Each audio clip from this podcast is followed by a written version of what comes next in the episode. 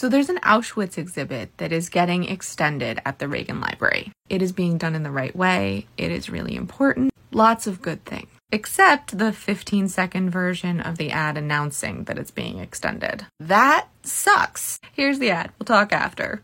An unforgettable exhibition. These are stories of people. It's comprehensive, it's thoughtful, once in a lifetime experience. Featuring over 700 artifacts of Auschwitz, not long ago, not far away. Extended by demand at the Reagan Library. These are stories of people?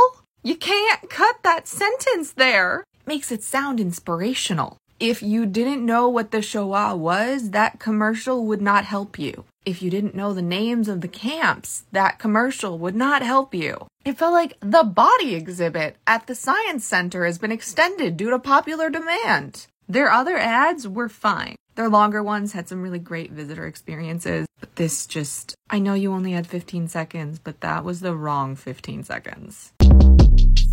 Short Cast Club